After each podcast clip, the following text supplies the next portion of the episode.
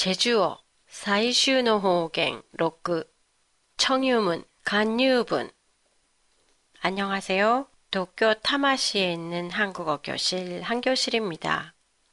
넷플릭스의 우리들의 블루스에는 제주어 대사가 많이 나오는데요.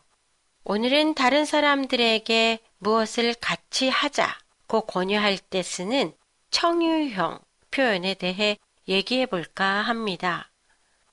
제주어의 청유형은 먹자, 가자처럼 비교적 표준어와 동일하게 사용되는 것이 많아 순 제주어로 된 대사를 찾기가 쉽지 않았는데요.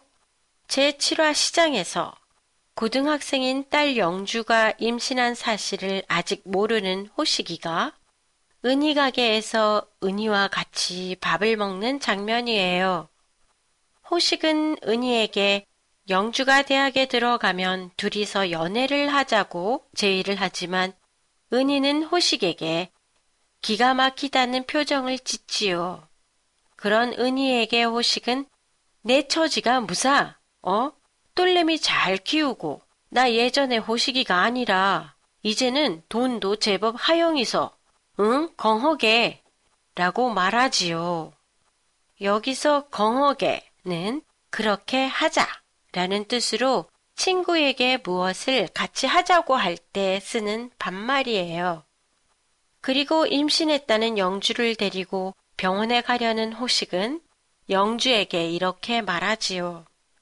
가서 외출복 입고 나오라. 아, 다른 말 필요 없고 병원 가게. 여기서도 병원 가게의 가게는 표준어로 가자예요. 이 두 개의 대사를 보면 동사의 어간 뒤에 개가 붙으면 무엇을 함께 하자라는 표준어 의미의 자가 되는 것을 알 수 있어요. 표준어에도 어서 먹게, 어서 가게처럼 말 끝에 개를 붙일 때가 있어요. 이는 청유형이 아니고 나이 든 사람이 젊은 사람에게 특히 장모가 사위에게 자주 쓰는 명령문이에요. 이렇게 문장 끝에 개가 붙으면 표준어에서는 명령문, 제주어에서는 청유형이 되지요.